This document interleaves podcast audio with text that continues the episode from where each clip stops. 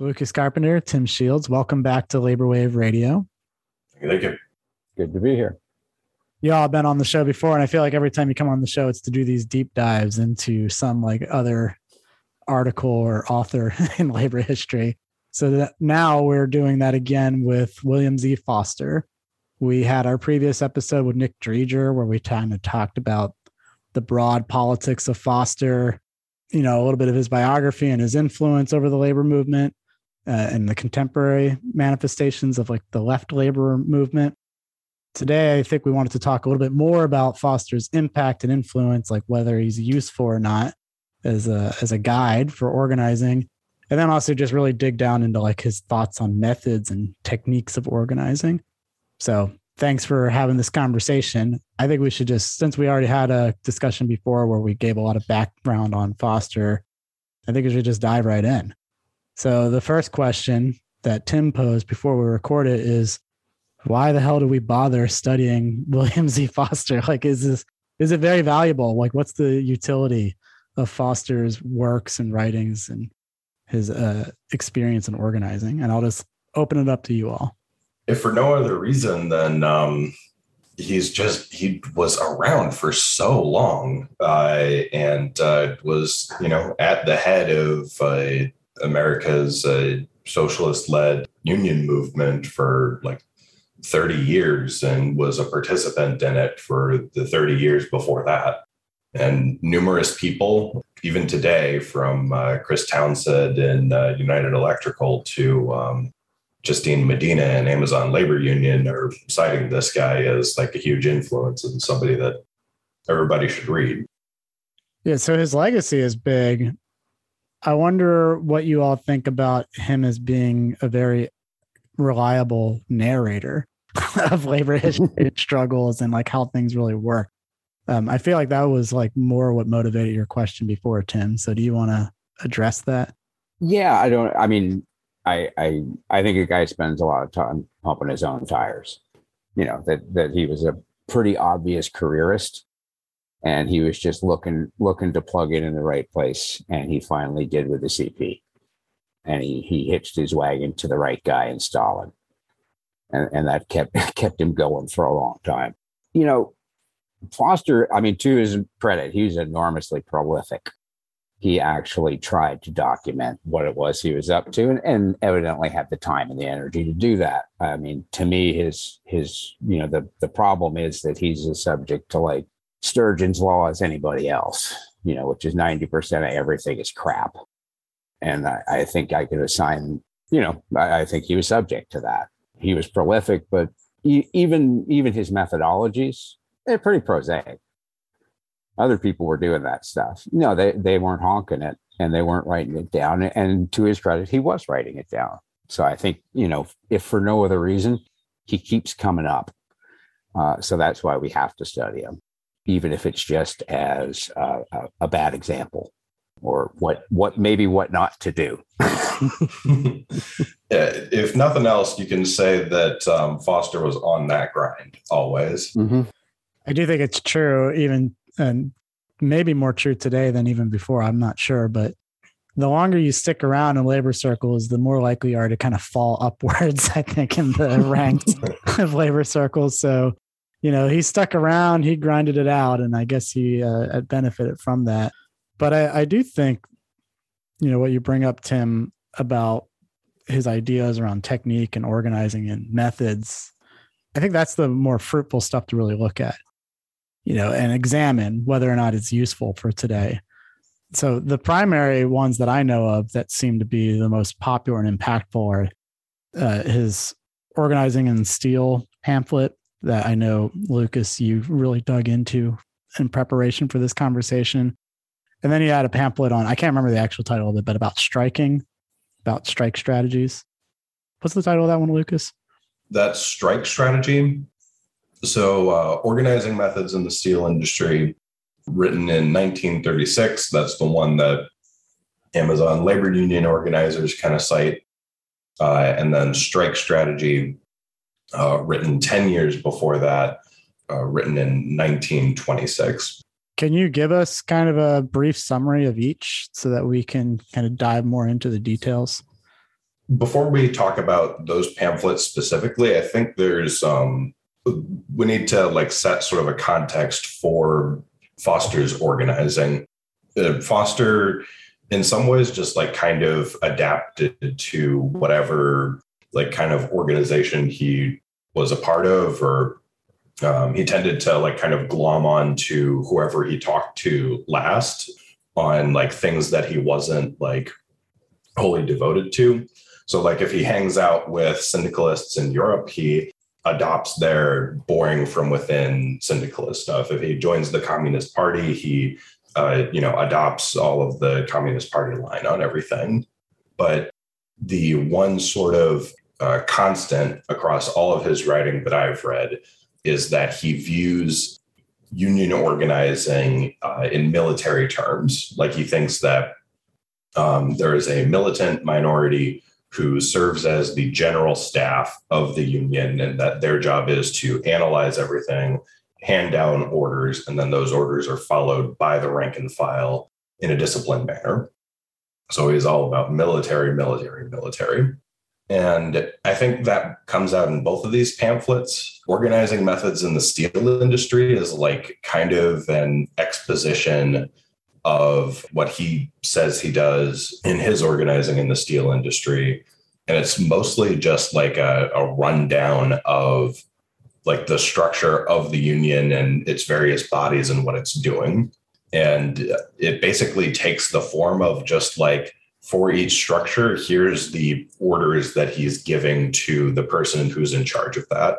So, like the part on slogans uh, is basically just whatever memo he would have handed to the person who was in charge of like uh, slogans or printed stuff or radio, rather than like really drilling down into like the theory or history or philosophy or whatever of what he's trying to do here.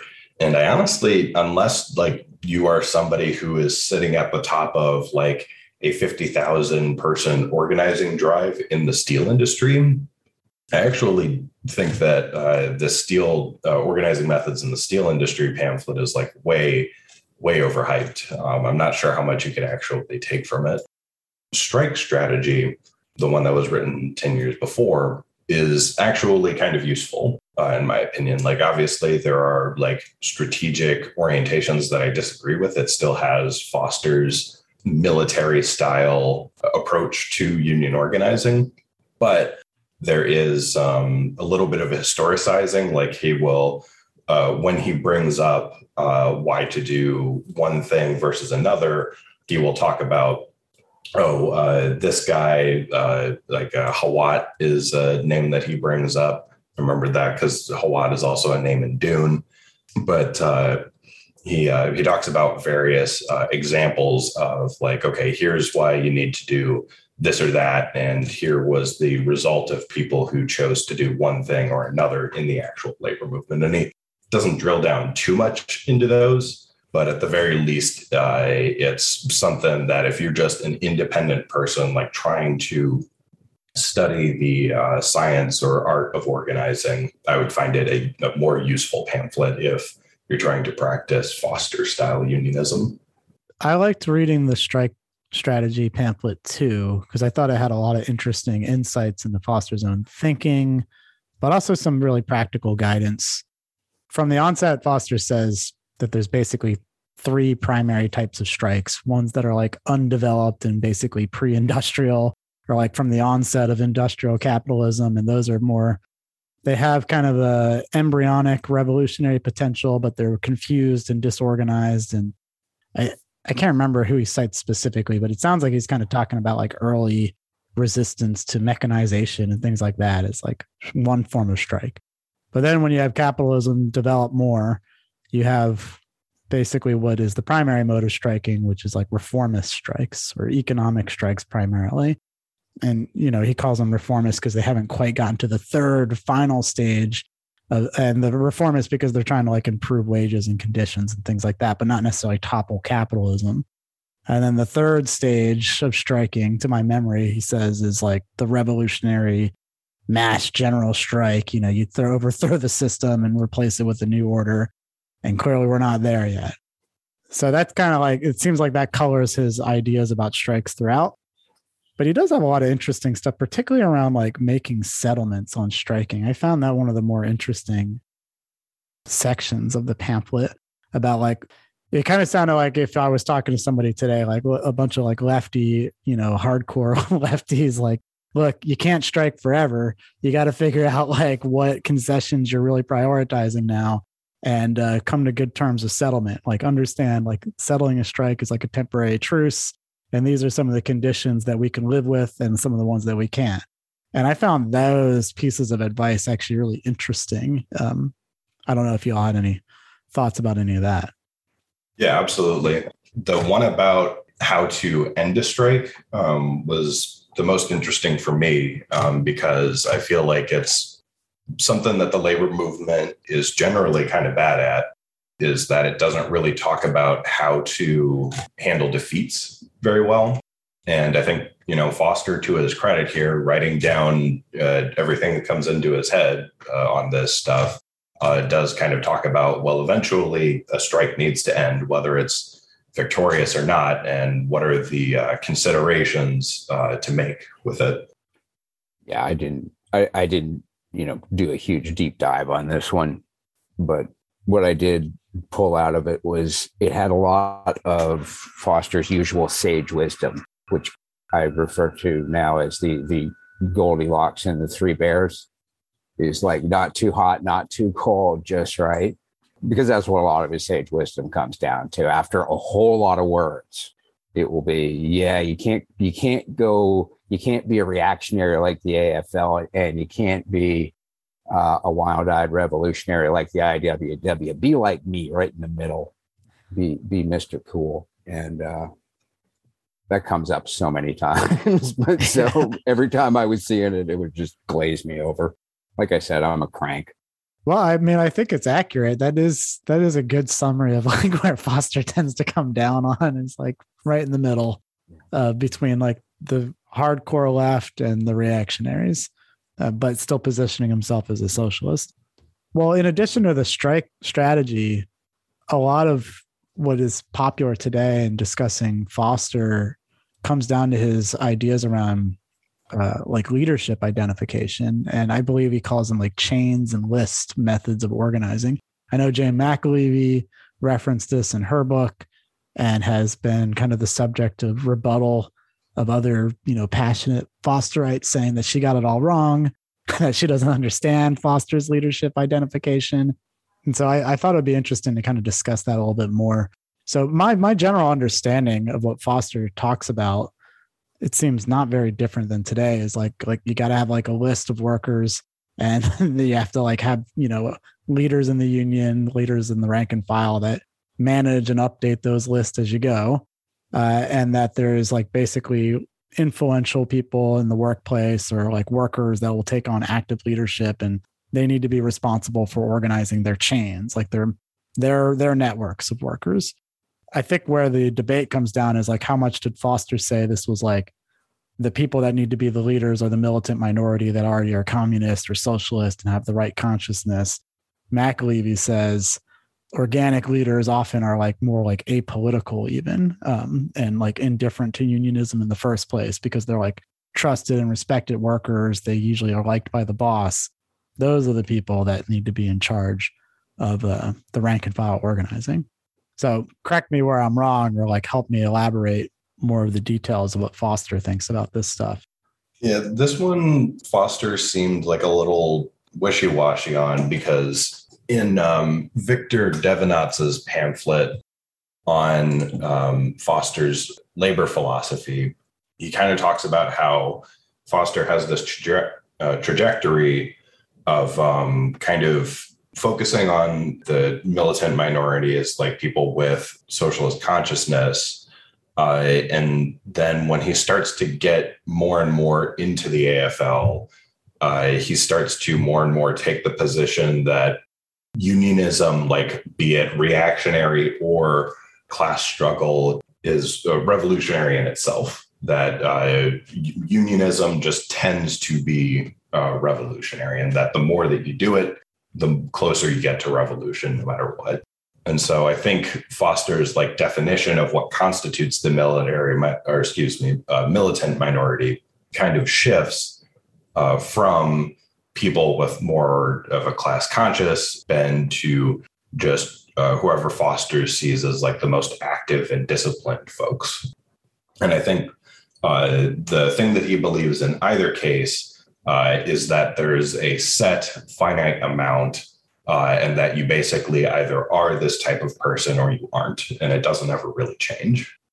And he seems to suggest that like you only need to bother with the people that are already active and interested. Like don't bother with anybody else because the masses, like you said, will never change. They just need to be led. I think there's an argument to make that McAlevey kind of has the same ideas, but just with a different, you know, flavor. And that she also says, like, look, there's these organic leaders they're already there. They are the leaders. They're going to be there. They're usually the ones that work longer or have more respect in the workplace, whatever. Those are the folks you focus on. And everybody else will never become an organic leader. Like, let the organic leaders take charge. So it's like, in some ways, I feel like she's almost saying and parroting the same things. She's just not convinced that you have to focus on people that care a lot or are like already politicized or actively supportive of the union. You just have to figure out who's influential in the workplace because of their work ethic. But both of them, I think you can make an argument that both of them seem to believe that leadership is static and that there's not a lot of dynamism amongst the broad working class, that you don't really want to waste your time with people that either aren't really active or don't or aren't already organic leaders in the workplace. And I know Tim, you had some thoughts about that and how it contrasts with ideas around leadership development as espoused by like Ella Baker and other folks. Yeah, absolutely. I mean, you know, and there, there's two levels to the leadership thing. I think like there, there, there's the workplace itself. Like, who are the leaders in there? Who, who, who's actually building the union? Because contrary to like most of Foster's writing, workers actually build unions. it's not the other way around. Unions don't don't organize them. But you know, he looked at the you know his big critique of the AFL, right?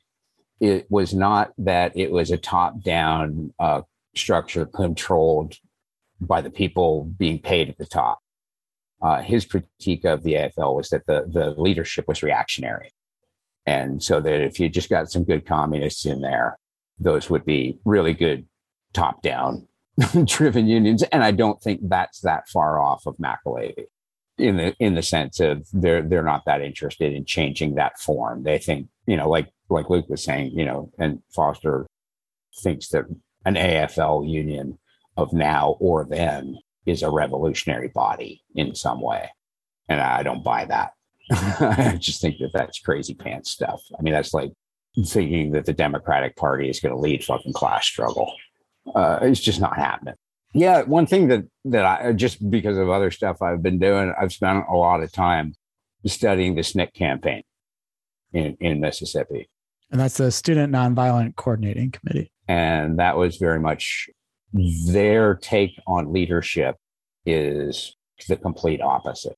They are looking for what you would say is organic leaders, but these are already people who have established themselves as leaders in their communities, in their workplaces, you know, in their neighborhoods. And her their definition of leadership is not that other people respect them. Their definition of leadership is they've shown the ability to stand up for themselves and other people and then developing them to the best of their ability. I mean, that was Ella Baker's famous quote is, you know, strong people don't need strong leaders. Mm. That they actually believe that the people who are in the fight and most affected by the fight should lead the fight, uh, not the paid staff at the top, even though the paid staff at the top are experts or at least credentialed in some way. So it's a very different way of looking at the actual people, that they're not objects to be manipulated around a chessboard uh, or or or soldiers that they're actually fully formed human beings who have agency and that our primary purpose is to help them develop their own agency, not, you know, be our pawns.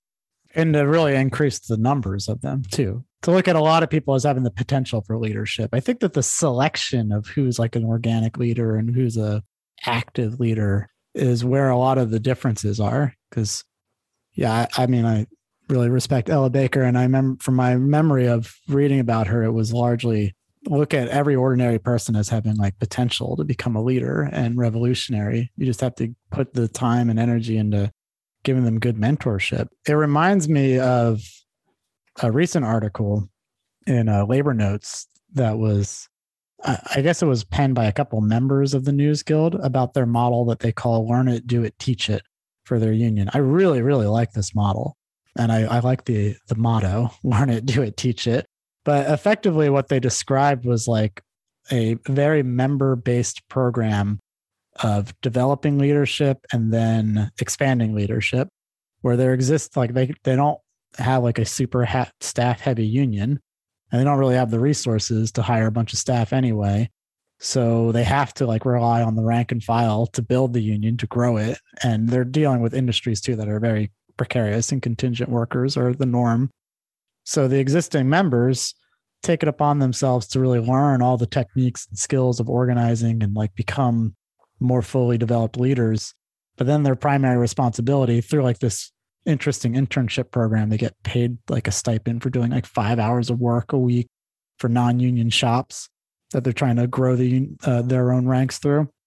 Their responsibility is to like teach these techniques to other workers and to get them not only to learn them but capable of teaching them to others. So it's like you learn it, then you do it by teaching, and then you basically train the trainer and get them to teach it to others so that they can keep expanding their base of like leadership.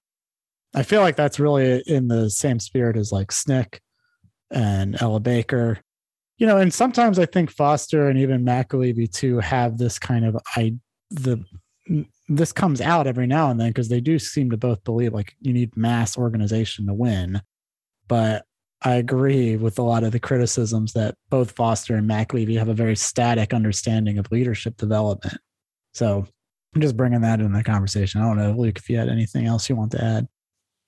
It almost seems like kind of a, a particularly American pathology, uh, where we uh, Americans kind of believe in a um, democratic autocracy, where you have an election to like pick uh, whoever is going to be in, uh, in charge, uh, like the president or whatever. But once they're in there, their like authority is supposed to be absolute. So you always need to pick the best person who has always been the best at everything their entire life. And I think that uh, ideology, you know, is in America a lot. And I think it affected uh, Foster uh, in particular, definitely pushed it a lot. And as far as the learn it, do it, teach it, yeah, that uh, whole system uh, looks really cool. I kind of want to steal it uh, if I had like extra money lying around, I'd want to do like a a union merit badge system where like uh, for each of those like items on the learn it, do it, teach it. So there's like a chair a meeting or having a one-on-one conversation. There'd be you know in people's membership booklet. You get a little stamp for when you learn how to chair a meeting, a stamp for when you do it, stamp for when you teach it to somebody. Just a uh, fun little gamified way of like collecting uh, stuff as you do stuff for the union. It's funny that you say that, Luke, because I've basically adopted the same thing um, in my own organizing. I haven't gotten yet to the point of like the certificates, but that's my plan.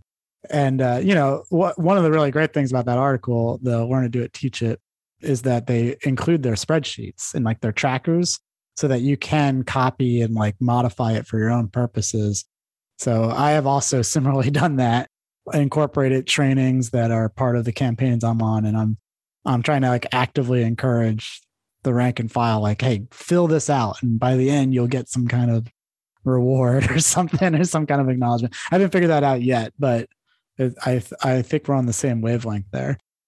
I had one thing on mass organizations that that I think both Foster and McAlevey share and and most people share actually. I, I don't think this is unusual. They need mass organizations to inst- instrumentalize their own political programs. As a, as opposed to mass organizations that make a decision about what it is that they want to do as a as an organization and then to go do it. Uh, those are two very different things, and and I think they should. You know, I think that that's a widely shared thing. The other deal, and I'm I'm loving the discussion about uh, about the merit badges. That is so cool. But uh, going back to what's the utility of studying Foster? If we would spend as much time studying like popular education and how that works and hasn't worked, you know, really digging into pedagogy of the oppressed, understanding what was going on with popular education throughout the 20s, 30s. I, I think that that's a model. You know, it's like what you're trying to do. I know in, in your union, Alex, and what the IWW tries to do. And I, I think that that's a much more likely, you know, and that was, you know, fundamentally the basis of the SNCC campaign was, was we're doing all this on a popular education model, whether in, in small groups or mass meetings. I agree too. Like just thinking about the IWW today, you know, I've said this I on the show before and I've said it plenty in personal correspondence, but for my money, the most valuable thing that the IWW does today is the OT 101. Their OT trainings. They have the OT 101 and the OT 102. And I've always thought that they, in at least the US landscape, maybe there's better trainings out there abroad, but in comparison to like the AFL CIO trainings that exists and um, you know SEIU, all the all the existing mainstream unions, the IWW training is the gold standard. It's just better than all the others.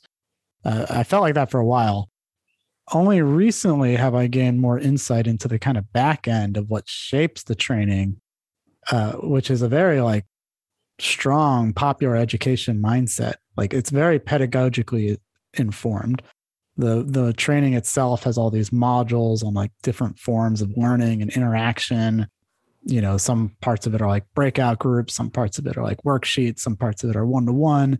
I didn't realize how much this IWW training was either developed by people that were like teachers or or people that like really believe passionately in like popular education. And i do think that's why it's such an effective tool because the whole goal of the ot trainings is to uh, skill up and give education to workers so that they're capable of governing their own unions and taking all union matters into their own hands I do think, as far as um, some things that are uh, valuable from Foster, is um, I guess a, I have a general framework of most of the things that Foster says about like how to structure and run a union internally. I find myself in disagreement with, but how to how a union relates to external forces, like specifically its enemies of the boss, the state, and the ever uh, uh, un, un, not untrustworthy. What's the word I'm looking for here?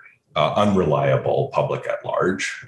Probably one of my absolute favorite uh, quotes from Strike Strategy goes, uh, "quote uh, Right wing trade union leaders enormously overestimate the value of uh, sympathetic public opinion. Mm-hmm. In order to secure it, they always cut the heart out of their strikes." Catering to every petty bourgeois conception, uh, the left wing will make no such mistake while realizing that a favorable public opinion is a valuable asset.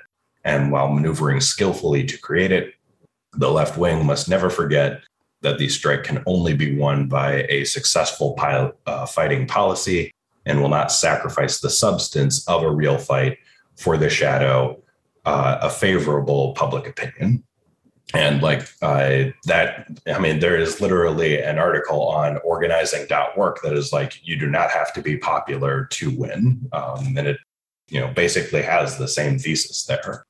Uh, and i think it's really something that a lot of unions really need to learn. So like if there were nothing else that uh, i would want people to you know take away from foster's writings uh, at least people who are in the more mainstream union movement um, I think that is a perfect, a perfectly serviceable lesson to take away from Foster's strike strategy pamphlet.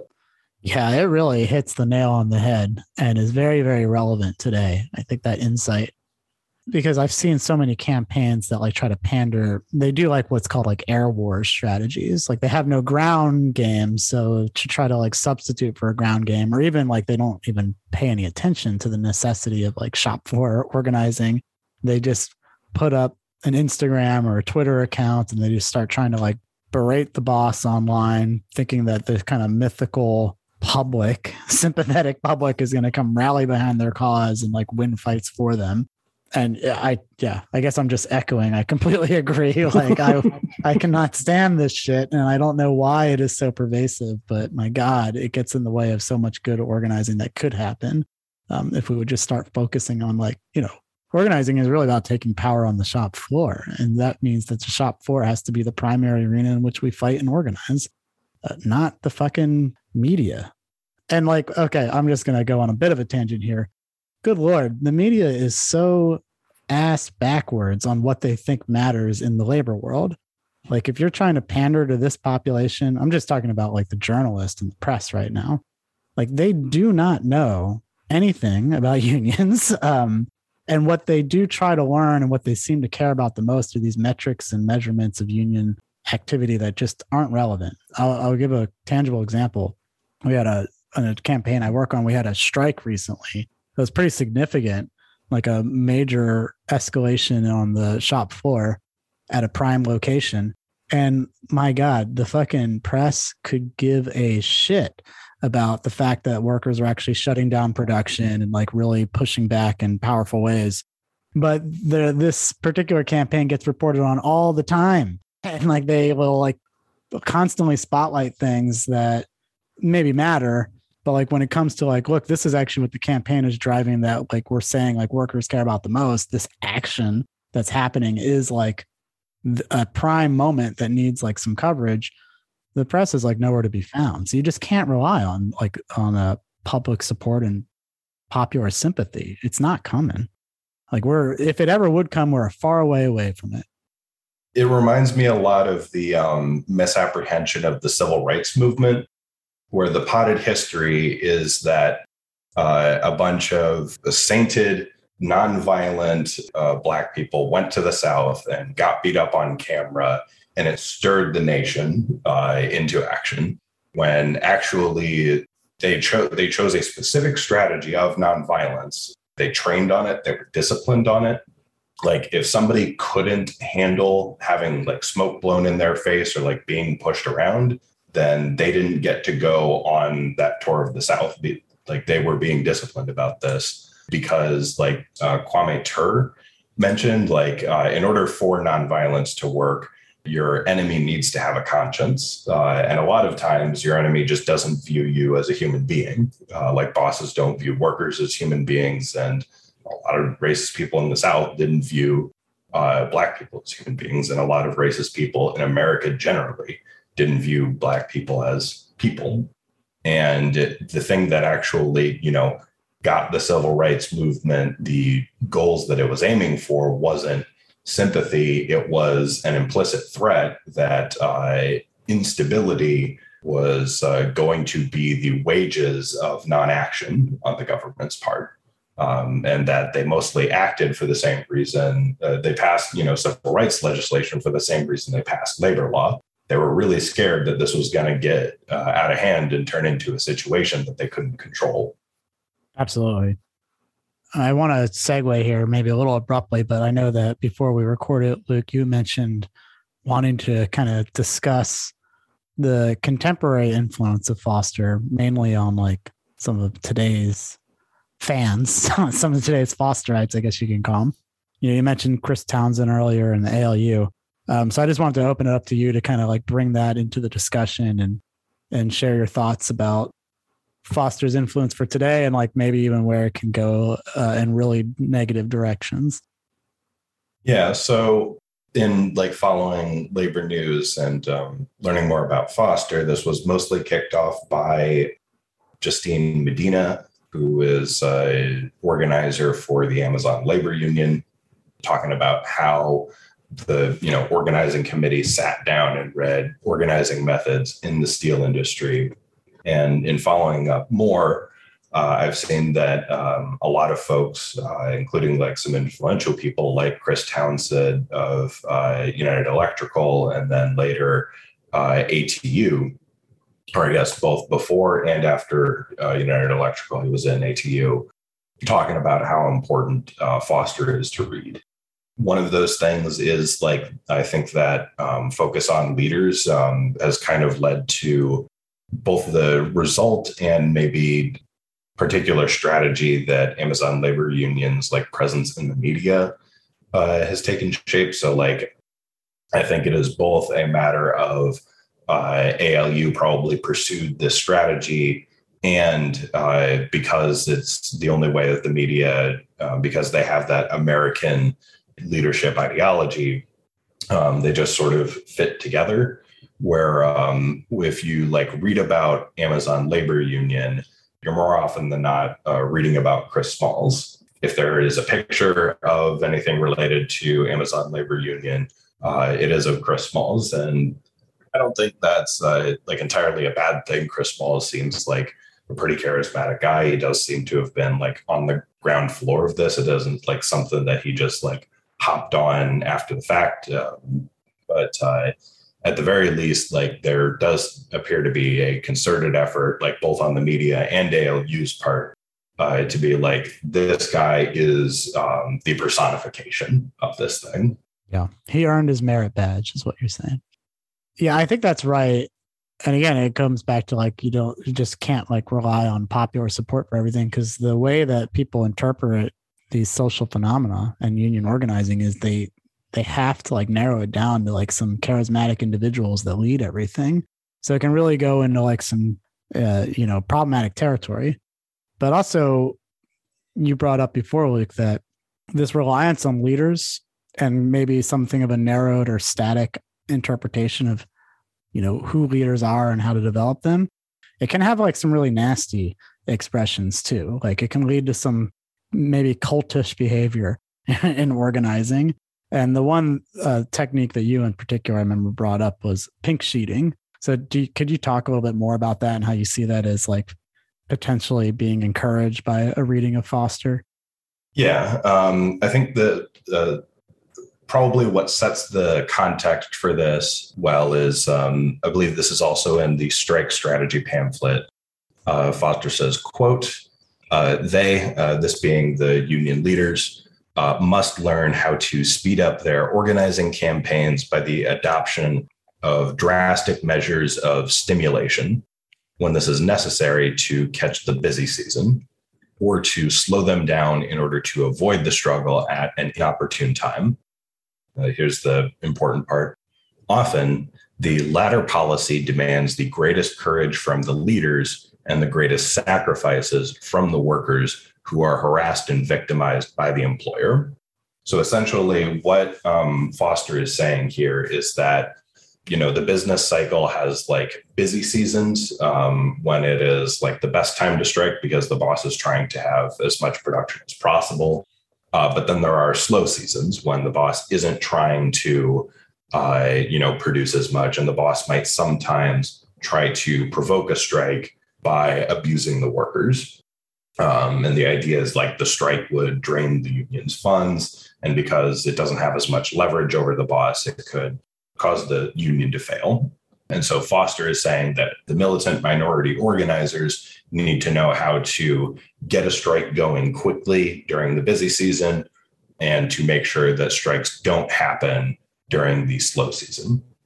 But the result of this is that essentially workers are being held back from standing up for themselves when they are being abused by their bosses. So that's what Foster is referring to when he says the latter policy demands the greatest courage from the leaders and the greatest sacrifices from the workers. And I, I think this can lead, I don't think it's uniform. Like I, I don't think everybody who is a fan of Foster necessarily arrives uh, at the worst conclusion that we're going to talk about in a sec. But at the very least, I think it puts it in the list of possibilities of like the avenues that you can go down because I think it can put you in a situation where there are people who are making decisions abstracted from how it is going to affect the people that uh, actually have to implement those decisions um, by choosing not to stand up for themselves when they are being abused by their boss, which is kind of the whole idea of unionism. And I think like really starts to get to the core of uh, the disagreements that uh, I have with Foster, and I think the rest of us do as well. Um, but Alex, you mentioned um, pink sheeting. Um, did you want to describe that a little bit? Yeah. So, to the best of my knowledge, I've never actually been taught this practice. It's like it's it's definitely an extreme in the union world, I think. Anyway, um, so I don't think that most people go around teaching how to pink sheet, um, and it's not popularly embraced. But back in um, the days of HERE or here, one of their organizing techniques that was like culturally embraced internal to the union was what was called pink sheeting. And the basic idea was you would get as much personal and sensitive information as possible about like basically everybody, you know, your leaders, your workers, your electeds, all that. And you would use that information in a way to basically manipulate and coerce people into following selected leaders. You know like emotionally like use emotional information and emotional techniques to like get people to uh, support a union organization's chosen leadership and to prioritize the need that loyalty is you know the standard. Loyalty is the most important ingredient in any kind of organizing campaign so the the premise of pink sheeting was that there's leaders and the leaders need loyalty amongst the masses. Like that's the most important ingredient for success in any kind of campaign is the loyalty of workers to the leadership. And the way that you achieve loyalty to the leadership is through deep and intense and interrogative conversations with workers where you use emotional manipulation and I, I don't think it's always like so nefariously thought of but a lot of times it looks like you use emotional manipulation to basically get them to break down into trust and respect and like kind of worship your leadership. So that that's my understanding of pink sheeting. It sounds like real nasty business. I don't think it's ever happened to me, but uh, you mentioned that you're reading Daisy Pitkin's book on the line, and she has some um, stories of what pink sheeting looks like from an outside observer, where like workers will literally be like sat down in the middle of a room in a circle of people around them will be like interrogating them about why they didn't follow through on their task or why they didn't listen to the leadership's instructions and like what's going on with them that makes them not capable of like being committed to the movement. And the people in the firing it's like a firing squad basically. The people subjected to that would just be emotionally broken down and in tears and by the end of it that it's like it's like a brainwashing technique is what it sounds like. It can really lead to like cult like behavior. So that, that's my understanding of it. I don't know if you two have any more knowledge about pink sheeting or its origins. Its origins um, at least for me are a little mysterious. So i'll preface with i don't uh, know for a fact that like somebody sat down read uh, foster's pamphlet on strike strategy and said i'm going to do pink sheeting. Um, I, i'm not alleging that um, but I do think that like sentiments like courage from the leaders and sacrifices from the workers can lead you HERE is what I'd like to assert.